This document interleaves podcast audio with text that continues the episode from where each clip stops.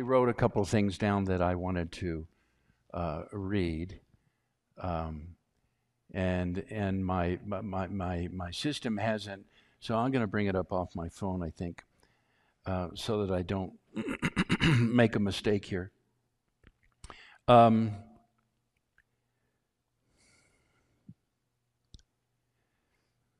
bear with me, everybody. I'm sorry. So, Wes took the first week of our time together and talked about inspiration, inerrancy, and infallibility of the Bible. And uh, Wes was raised um, in the Lutheran faith. He, his first call to the ministry was four decades ago when he was in high school. And he graduated from Fuller Theological Seminary, Seminary in pa- Pasadena, California. Finally, things worked out for, uh, for his life to be ordained in 1996. He's pastored in La Crencha, California. La, La, La Crencha? How do you say that? La, La, Las Crescentia?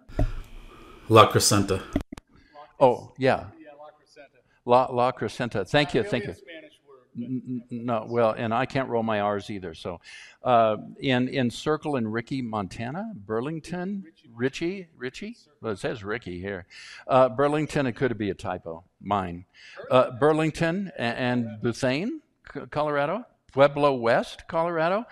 Then uh, Elroy, Wisconsin. Dear Lord, and back to Colorado to pastor two churches uh, that he was uh, pastor to um, Lutheran Church of Our Redeemer in Fort Morgan and Bethlehem Lutheran Church in, in Brush. And, and, now his tenure here at St. John's Lutheran Church where we met him. So he just, he's a student of, of the Word, of history.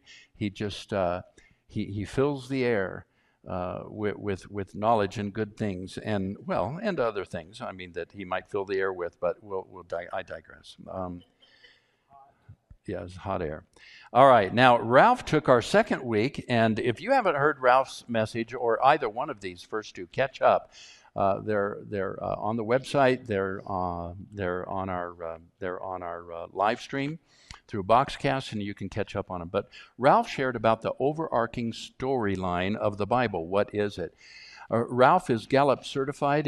he's a Gallup certified strengths coach, spiral dynamics practitioner, software architect, family, father, even family patriarch, lifelong learner, icon- iconoclast. He's a thinker, a pastor in exile, and within the last years, he's survived cancer, started a new career, deconstructed and reconstructed uh, his faith, and overcome several strokes of fate in his family and he'll gladly help you through the similar things. He also loves to have deep conversations about the things that people are passionate about, and he can help you formulate your dreams, discover your gifts, and find your motivation. What a great session that was last week.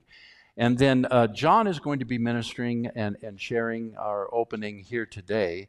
Um, and We've given him uh, the topic of, let me see if I can read it here on this slide. It, it's just too small for me to read. But uh, is it on here? Yes, it is. How to read, uh, excuse me, how to read and understand the Bible. But is the highest revelation of God truly given to us through the Bible? Is the highest revelation of God truly given to us through the Bible? And then the Bible's highest val- value is revealing Jesus. Is that true? Is that the Bible's highest value? Revealing Jesus. Uh, John's an ordained minister for the for 35 years now. He earned his bachelor's uh, in biblical studies, a master of divinity, and a doctor of ministry in 1992, and then has gone on to further study the, uh, both Hebrew, the Hebrew language, and Hebraic spirituality through several diverse rabbinical scholars. He's been doing that for more than a decade.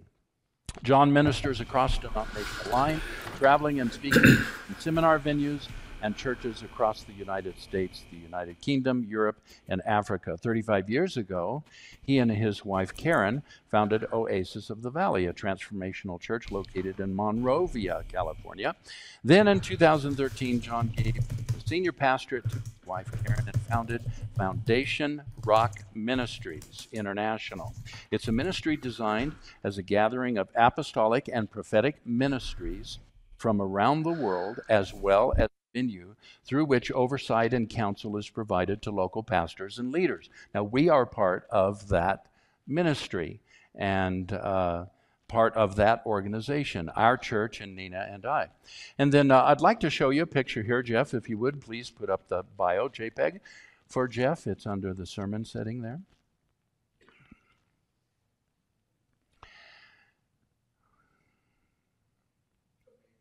It's under sermon and it's a JPEG and it's called John Bio or Pic Bio and it's under sermon.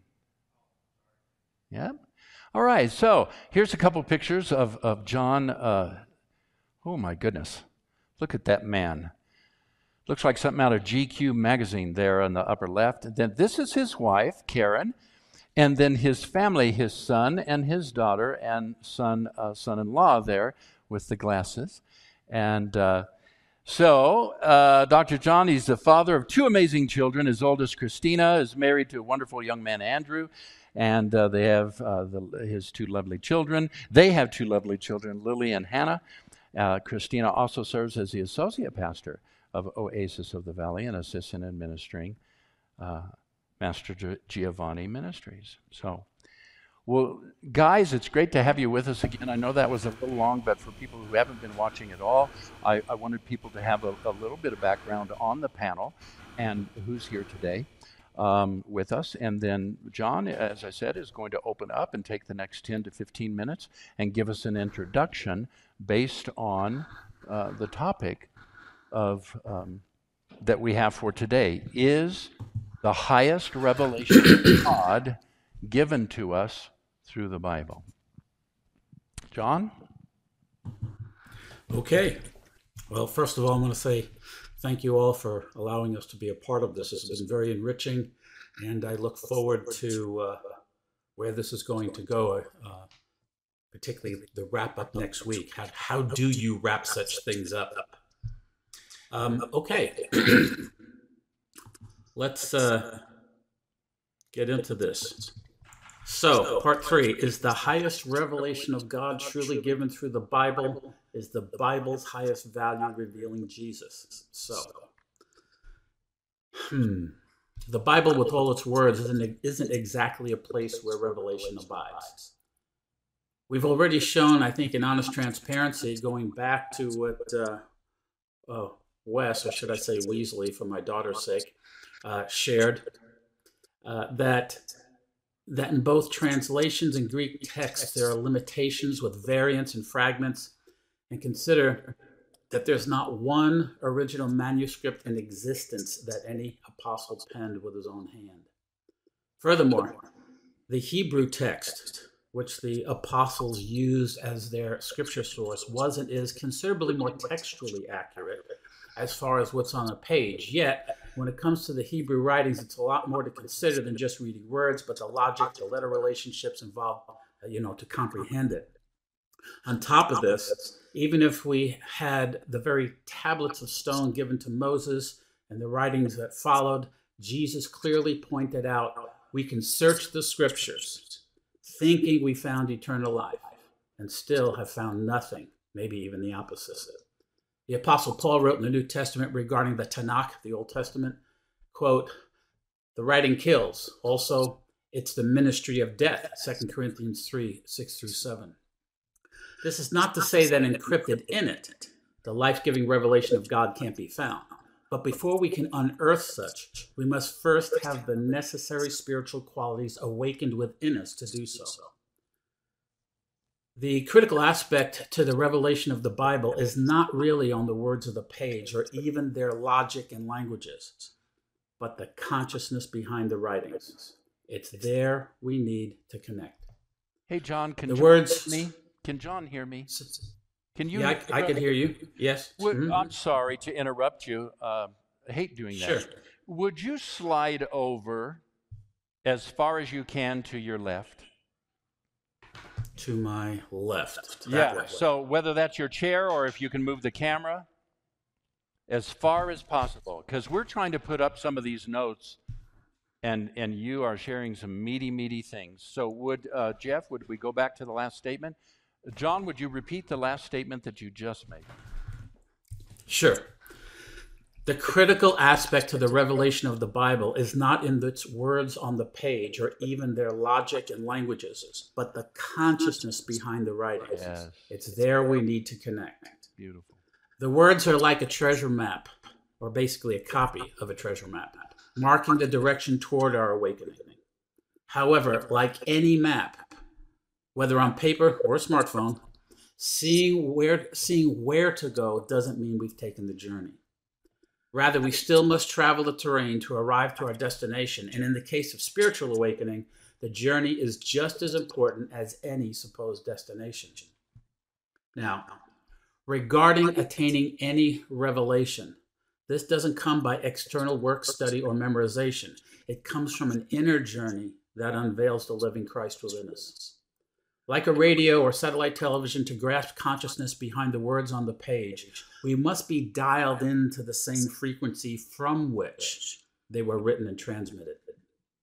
This is only accomplished by our awakening to that consciousness. The beginning of this is what the Apostle Paul calls the mind of Christ.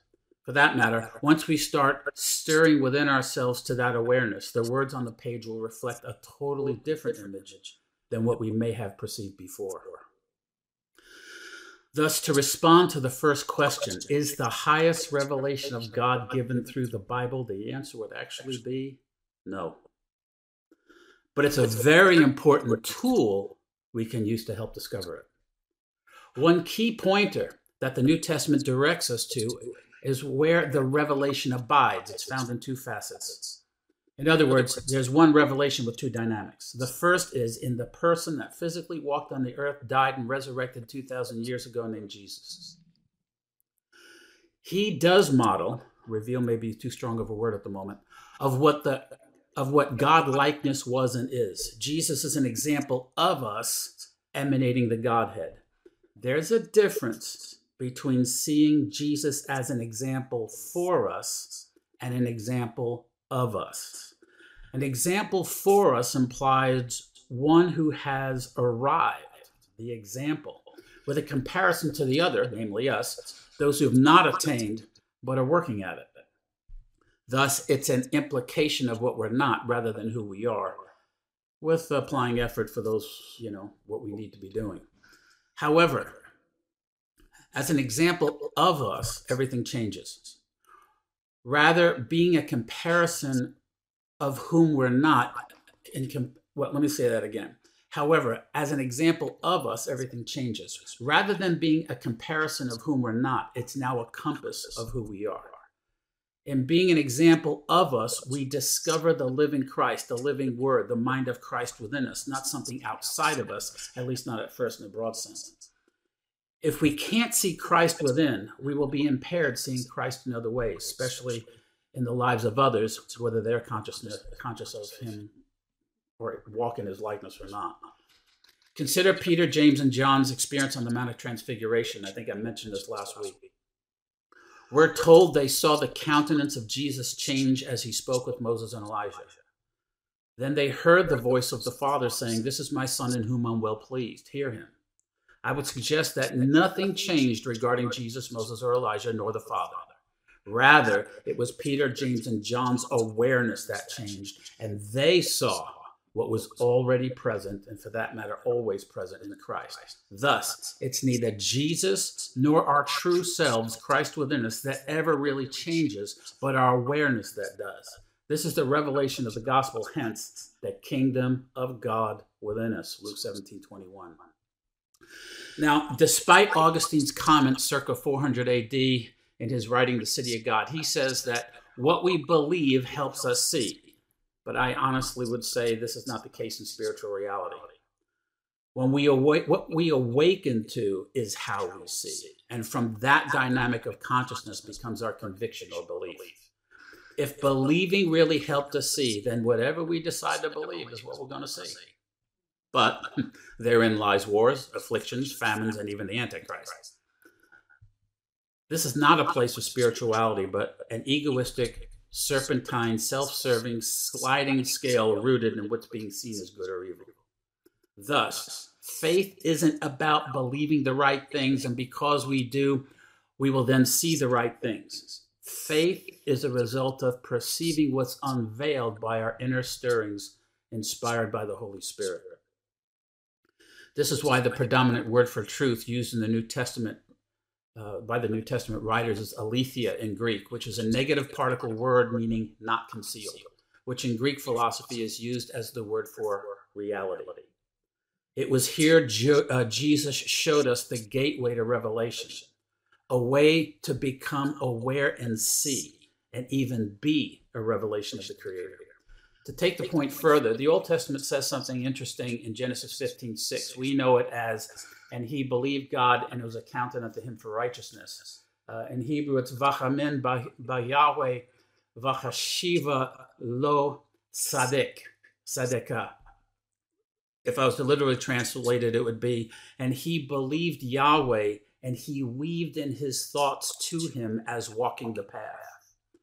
An important note Abraham's belief to agree with God and what God opened to him didn't occur before he be, became conscious of what he was seeing and hearing, but after. In other words, many times we've been taught first believe, then God will act.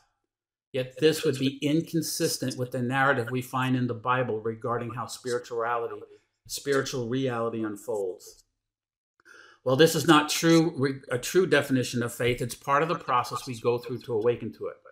As a reminder, faith doesn't precede seeing the upper worlds, but it's an inner transformation, which is our catalyst to see that becomes the basis of our faith. The Apostle Paul tells us that we are to pro- progress from one faith dynamic to another in Romans 1:17. For Abraham, the gods of Ur were external. They were served by yielding to a list of rules, blood sacrifices, and were connected to the government of Ur, King, King Nimrod. But when Yahweh came to him, not the other way around, God became the living now, the I am. It wasn't Abraham's rejection of false gods that put him in a position to per- perceive the real one. You could say, within that framework of thinking, rejecting false gods to attain a real God is just rejecting one set of idols for another. In modern day, we have idols clothed with Jesus t shirts. And that's a perspective of one's consciousness. While that sounds harsh, it's simply a statement of our process. When we stir to the morning light that shines in our inner window, eventually we'll take the t shirt off what we once understood as Christ and realize its true use. We'll see what Jesus saw and what was actually a type of idol, if you will, a mannequin wearing our t shirt. It's then we realize that we're to be clothed with that identity ourselves, Colossians 3:10. When that inner metamorphosis occurs, we find it's just the beginning to further awakenings, hence more revelations. Now, take a moment to reflect on these terms. I'm, I'm not trying to have anybody view them as good or bad, right or wrong. It's simply a description of our inner unveiling, how we progress from one place to the next. For Abraham, his awakening solidified when Melchizedek introduced God Most High. After that, Abraham would see the other gods as false. The issue of true faith arising after we perceive and releasing what we knew were once types of idols. Well, ultimately, I think it's the questions that are being posed about the Bible right now. We'll find that as we progress in unveiling the living Christ within us, we're going to release the Bible as an unchangeable, inerrant word from God and see it for what it really is. And for that matter, who we are. In other words, we'll release the Bible from being our idol, frozen and unmovable, and seeing it as a tool, mirroring the eternal mind from which it came. It's then we recognize that all the characters within its pages, and most importantly, Jesus, our example, were mere mannequins temporarily wearing our garment the garment we always wore without realizing it. So, to respond to the second question regarding the Bible's highest value, is it Jesus? Let me give you a good Jewish Jesus answer yes and no. In the same way, Jesus said to the Pharisees that in searching the scriptures, they think they found eternal life but didn't. Jesus added, Those scriptures testify of me. May I suggest that the reason Jesus was able to claim they testify of me is because he was in a place of awareness where he was able to find his reflection in them. Thus, he was on the same frequency.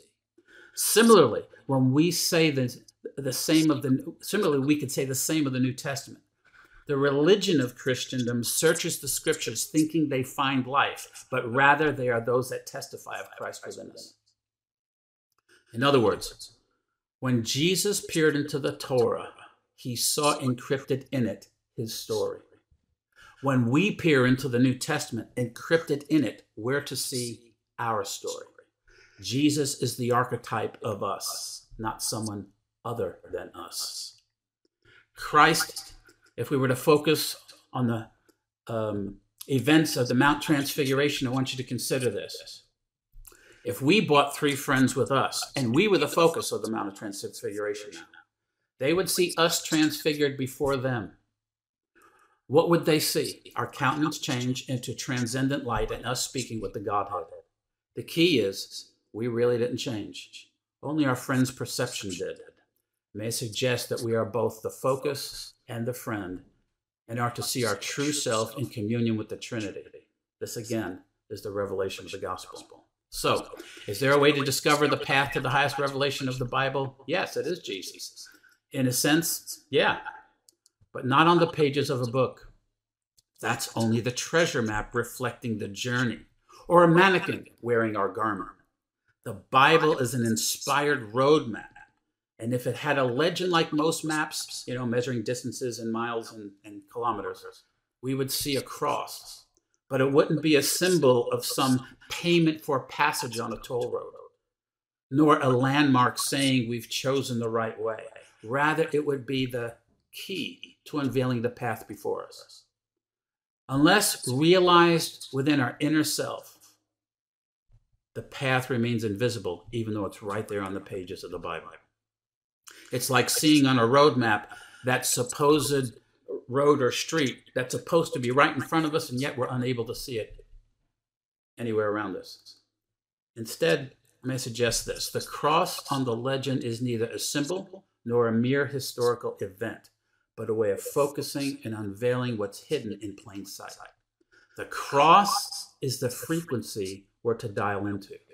This frequency is called compassionate humility, which unveils our true self, fashioned from the fabric of divine compassion itself. As we humble ourselves and choose to walk the journey of love, a road with all their elevations, depth, depths, and turns opens before us and becomes obvious. The map, on the other hand, the Bible, only becomes a reference point.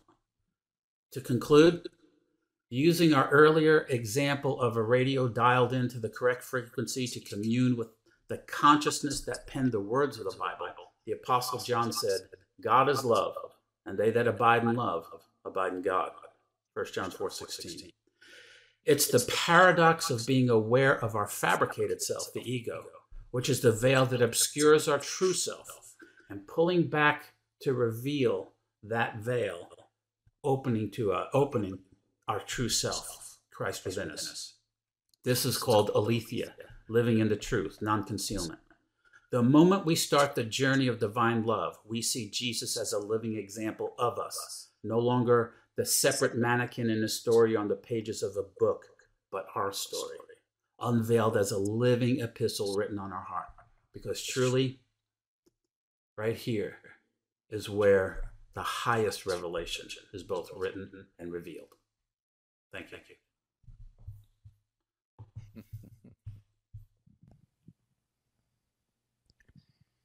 The notes uh, from that little talk are available. Just let me know that you'd like. We have them in a PDF and I'll forward them to you. Anybody on the live stream that would like them as well. Well, so John, I heard uh, many things. Uh, I want to be the first to ask a question. So, again, for those of you in the live stream, uh, type your engagement into the chat there. Let us know your thoughts. It's not a matter of, well, I'm not sure what to say, or I don't have anything positive to say. This isn't about that. This is a panel discussion. So, we need to know your thoughts to discuss that. All right? It's not a matter of right or wrong good or bad. Do I agree or not? That's not the idea of the panel. So send us your thoughts in the chat window or text them to 720 878 3323. Uh, those of you here in the sanctuary can, of course, be writing something out, and I already do have a, a question which is somewhat a throwback to the previous session, number two. But let me ask this first. John, you, if, if I were to take everything you just said and call it down into a summary statement, give me a little more room, uh, please, camera people if, if we can. Um, thanks. So, the, the, you believe the Bible is inspired. I know Absolutely. I know you do. But from what I heard, we Christians have tended to turn it into an idol, something God never meant us to worship. And therefore, Correct. instead of it being a roadmap to uncover, I, I love your last phrase here that uh, this is about uncovering. So if, if we're living the truth, it's about non concealment. You use that as the definition non concealment. So it would seem to me, tell me if I'm wrong, does, is the primary purpose then of the Bible to lead us to a place of non concealment where then we realize the beauty of who God is, how much He loves us, and, and who we are in Jesus? Is that the f- fundamental purpose of the Bible? Well, I think to, to some measure we may have to rewind to Wes's discussion uh, at that point and, and talk there. My, my view would be this the, the Bible, as we currently have it, I guess that's the, another thing to talk about. But the, the Bible, in it, the way I would put it this way is the Bible is like looking into a house of mirrors. Um, that's how I would see that. And it's all these different reflections. It makes me think of Ezekiel, the first chapter, where it talks about um, Ezekiel being in the river, river of Kabar. And, and that phrase is that it's it's it's all these reflect. He talks about seeing a revelation of God, but the Hebrew there talks about manifold reflections that he's seeing all these different pictures. And I think the issue is, is the marriage between where we are and what's being reflected to us in the Bible. So the Bible becomes a roadmap in the, in the I know these are all metaphors that we're trying to use to explain it, but the Bible reflects to us where we are in the process for the most part. And that's where the inspiration comes. The, the challenge is, is when I get stuck on verses and translations and then start referring to things like, well, the Greek says this and the Greek says that, which is really nice. But the problem is, is we have different Greek texts with variances, even in their words. The Bible is really these mirrors reflecting where we're at. Because I'll put it this way for me, this what do you want to call it, the source of salvation, where you want to talk about our identity. It's in the living person of Jesus we discover within ourselves. That's where the ultimate revelation abides. So I don't know, maybe I've gone off topic a bit. Well, uh, I love that because, see, I keep going back to the fact, and so many people uh, seem to be ignorant of this or just unwilling to admit it.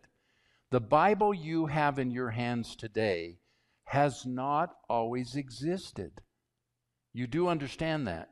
What we call the Bible is a collection, actually, of writings that didn't even exist for the first three, four hundred years of Christianity.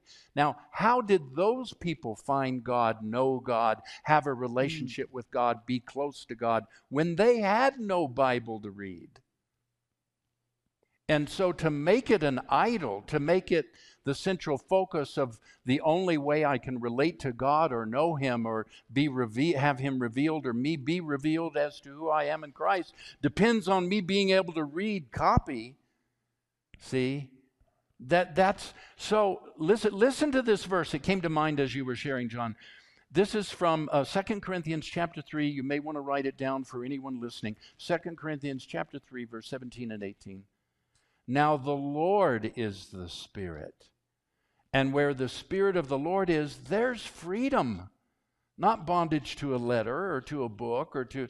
And we who with unveiled faces all reflect the glory of the Lord are being transformed into his image with intensifying glory, which comes from the Lord who is the Spirit. Not the Bible, it comes from the Lord who is the Spirit. The Bible is the roadmap.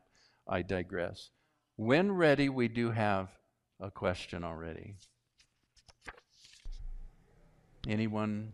Okay, so here's a question that was posed, and it really bleeds back into week number two, uh, Ralph. Uh, if we say Cain may or may not have killed Abel, or that the quote, the flood may or may not have covered the whole earth, where does that kind of questioning stop?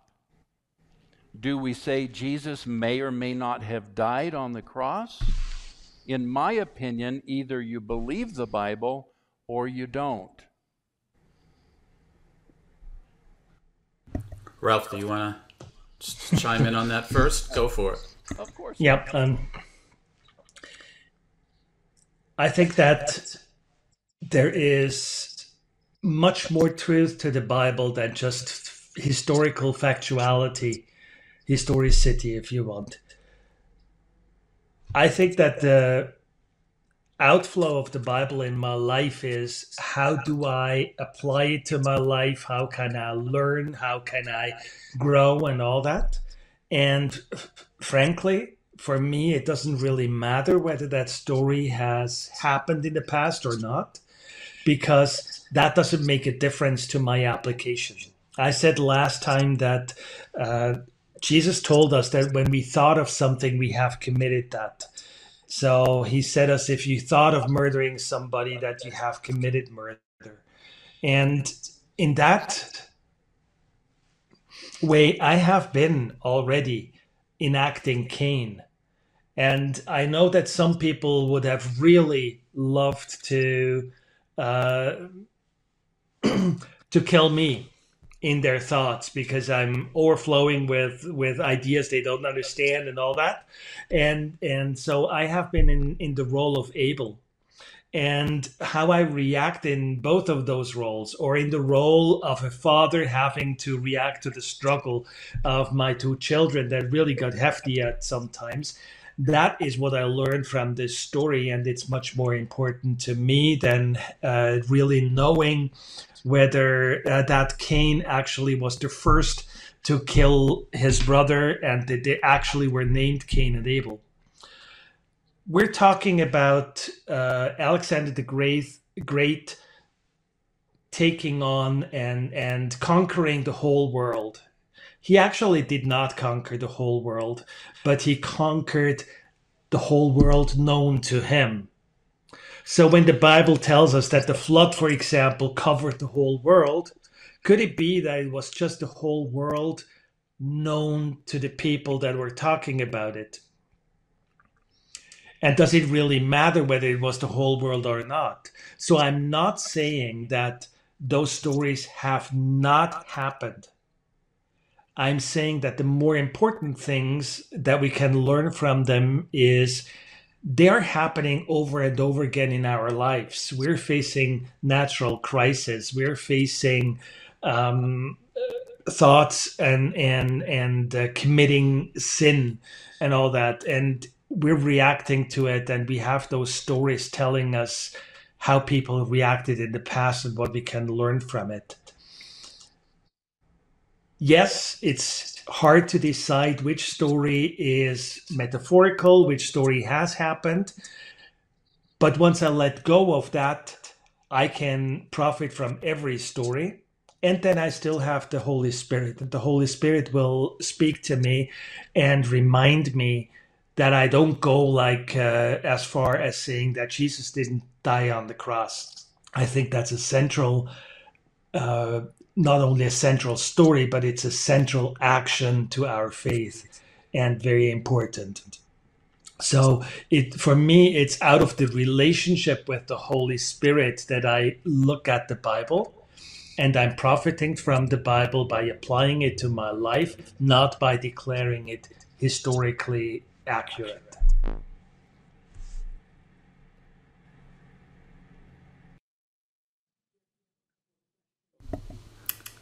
Well, that, that works for me. Um, I can't hear you, Jeff, if you're talking.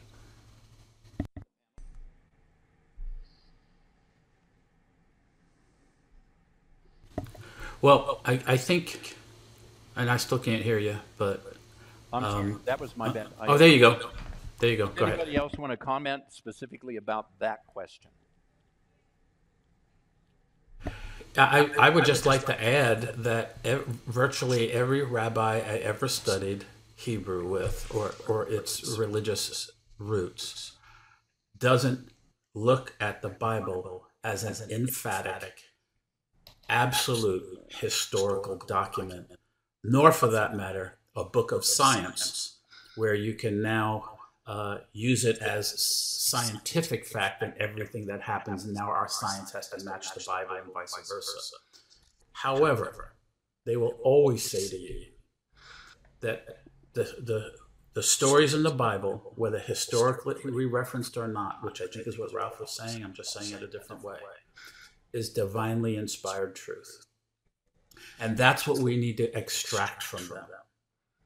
That's what we need to grasp. And I would like to also suggest for us to, to do that, as Ralph was saying about how the Holy, trusting the Holy Spirit to speak to us. I'm, the other side of that is dialing into that frequency, the frequency of the Holy Spirit. And believe it or not, my, my, my reading the Bible doesn't necessarily dial me in. What actually dials me in is a walk of compassion and humility when I discover humility, when I discover what compassion is, and I start coming from that space, that dials me in.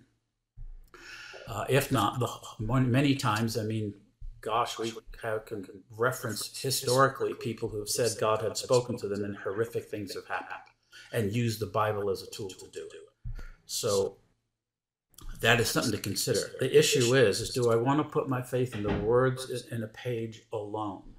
Or am I putting my trust in a resurrected living Christ that is in each of us? And I think that's something, again, um, maybe re- referring back to something Pastor West said in the first thing. I don't know if you have anything, Pastor West, you wanted to say about that, but that reminds me of several things you said in the first session.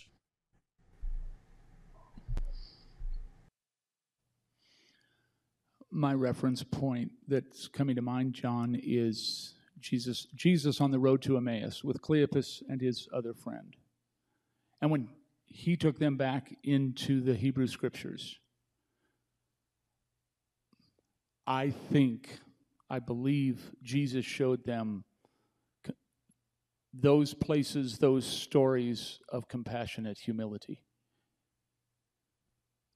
And if we took eyes, heart, mind, back into the Hebrew scriptures with that view as opposed to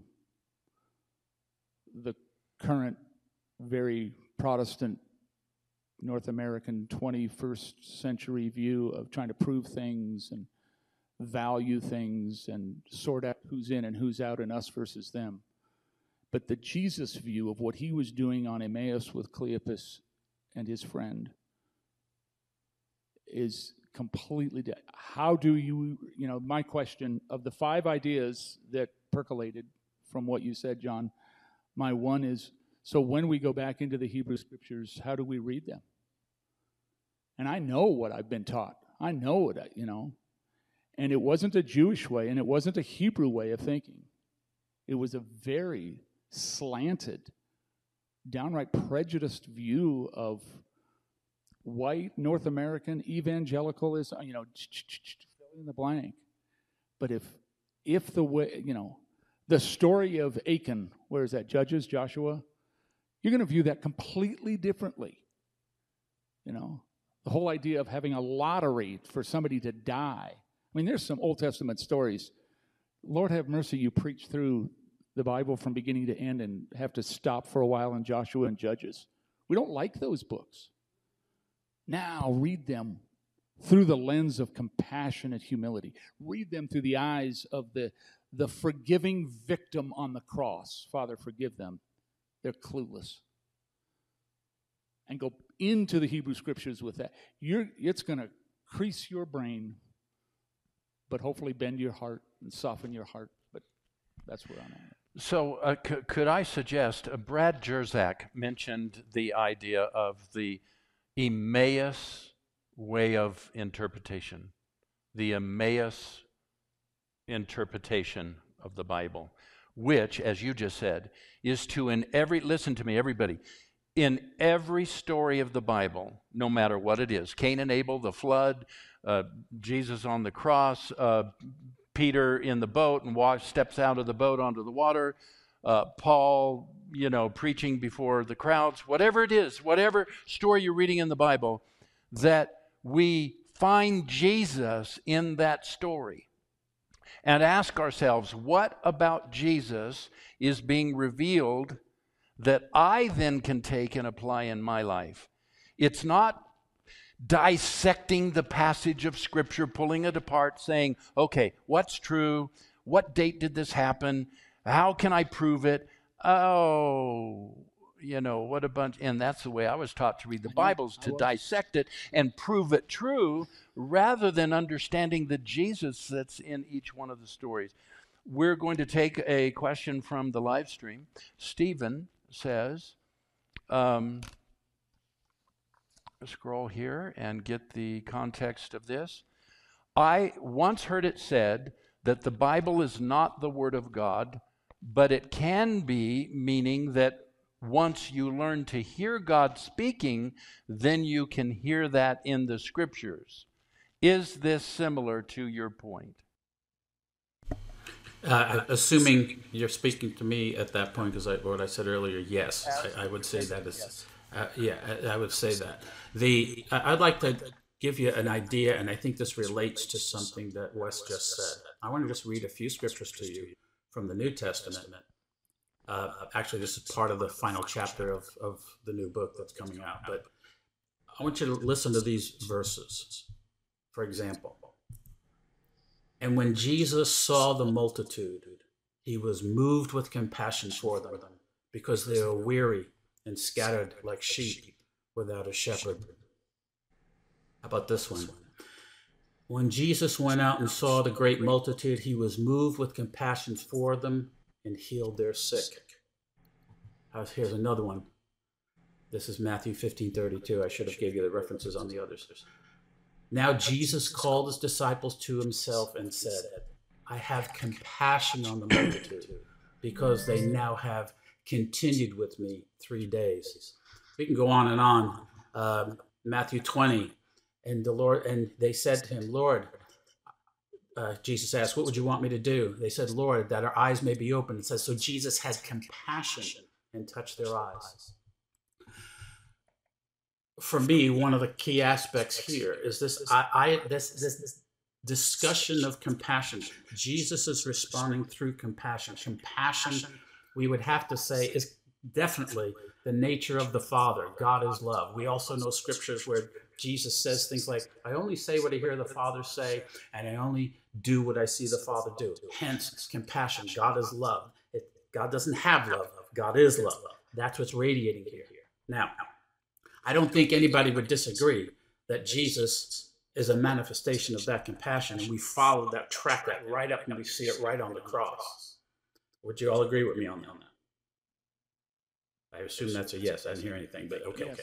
Um, I would now like to read. Okay, I would now like to read a verse from the book of Exodus, the second chapter, and the sixth verse. Okay, where I'll, I'll, let me start with verse five. I think that'll be better. The daughter of Pharaoh came down to bathe at the river, and her maidens walked along the riverside. And when they saw the ark in the reeds, she sent to her maid to get it. And when she opened it, she saw the child, and behold, the baby wept. So she had compassion on him and said, This is one of the Hebrew children. Now, what I'm saying to you is in that moment, this pagan woman, Pharaoh's daughter, the enemy of God, was moved by the Christ. And because she was moved by compassion, that impacts the entire story. If she wasn't, because she was a pagan, couldn't respond to the heart of God in that moment, well, the babe would probably be down the river at this point and drowned. And that'll be the end of the Bible. it stops there. Okay. But no, at that moment, that's what the, it becomes a limitless thing. She saw through. She wasn't thinking about any of, of, of the fact that he's a Jew, he's a Hebrew, he's a slave. She was moved by something greater. No different than what Jesus was moved by that healed the sick. Wow. Okay, here's a question uh, submitted in the congregation here on paper. How, how do we battle, quote, how do we battle evil in this world and our own lives while we look to grow our inner self?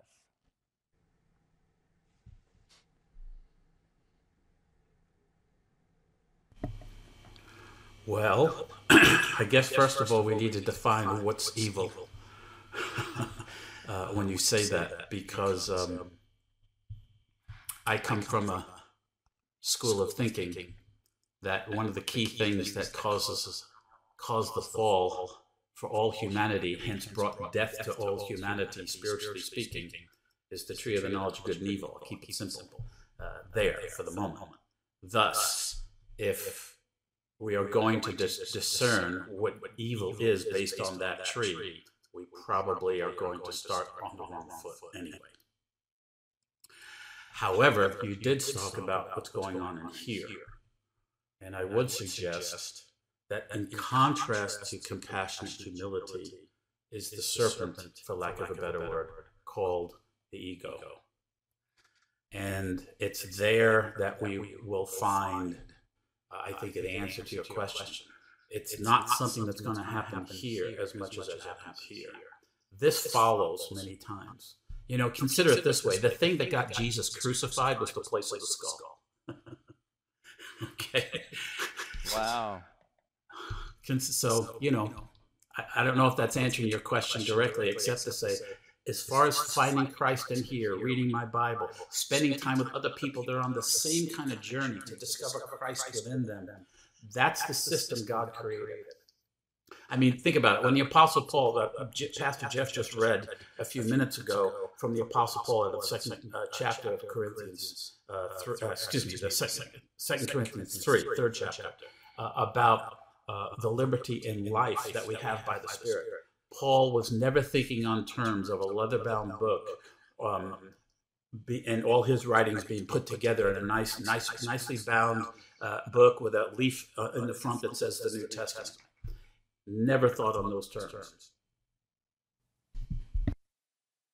We have a question from the um, live stream.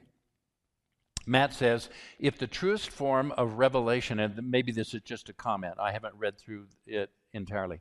If the truest form of revelation happens in or on our heart and in our minds, how do you know that what has been revealed to you is from God?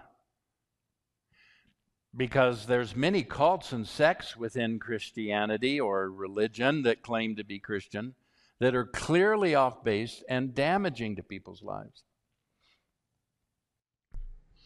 I think that one of the biggest problems the English language has is that it has conflated the you and the you, uh, singular you and plural you. And with individuality rampant in your culture, you apply everything in the Bible to the singular you when it ha- when it says there you I, and there's much value in the plural you and many promises has have only been given to the plural you.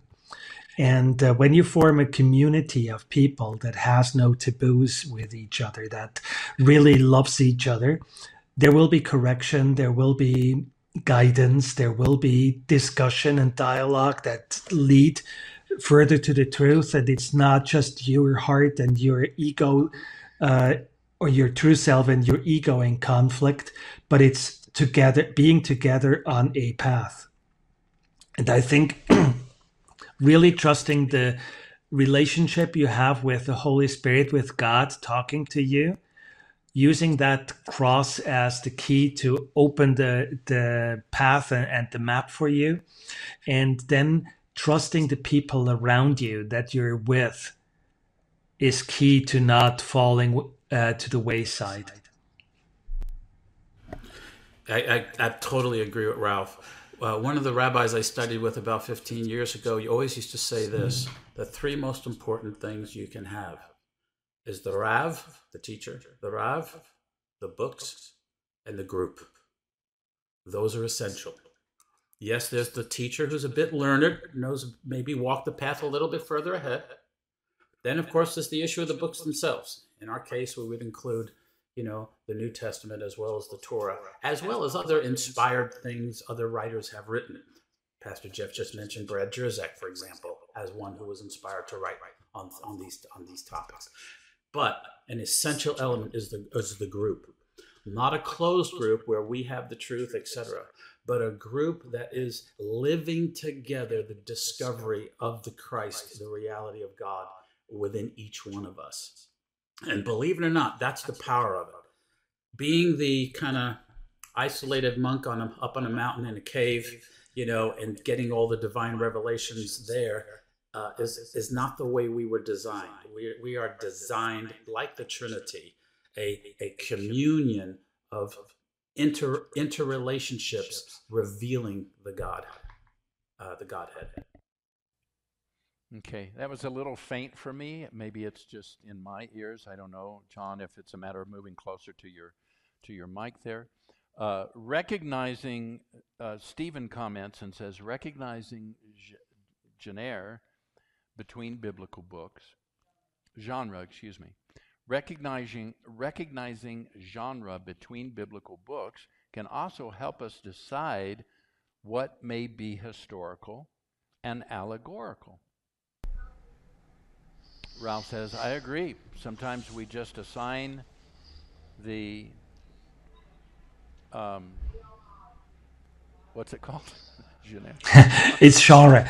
Okay, I, am going to take take that one. Just assign genre from our understanding instead of having our understanding being inspired by the genre.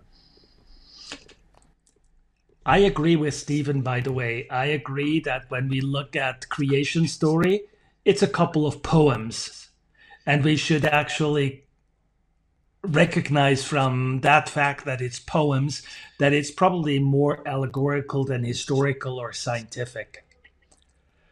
But at times we actually assign different genres because we understand a story to be historical. We say it's a prose text, and not all prose text ought to be historical. They can be allegorical as well. Uh, they can be parables, metaphors, whatever you name it. But uh, it's usually the lens that we look through that defines on how we understand uh, the text. And we should step back and look at the text like a critical text theory did for, for a long time. Uh, look at the text, what it really is, and then get our understanding from that. That's been such a change in the way that I view and understand the Bible. Um, to just simply realize I read the Bible with American glasses. Are, are you all hearing me? You read the Bible with American lenses. That's not how somebody in the Middle East reads the Bible or understands it. That's not how somebody in Africa reads the Bible. And uh, oh, that's why we send them missionaries to convince them that our way is right and to lead them to the true Jesus. Really? You see, that's that's not in the Bible either as your mission. So, yeah, gosh, I love I love this discussion. You've been a quiet bird, but there's been a lot of talking.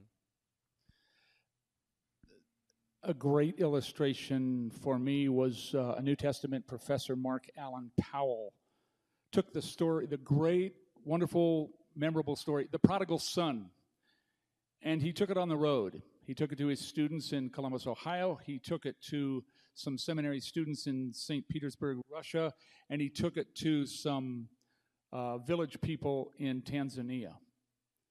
And every one of those groups responded to the story of the prodigal son exactly like you're talking about, Jeff, in completely different ways.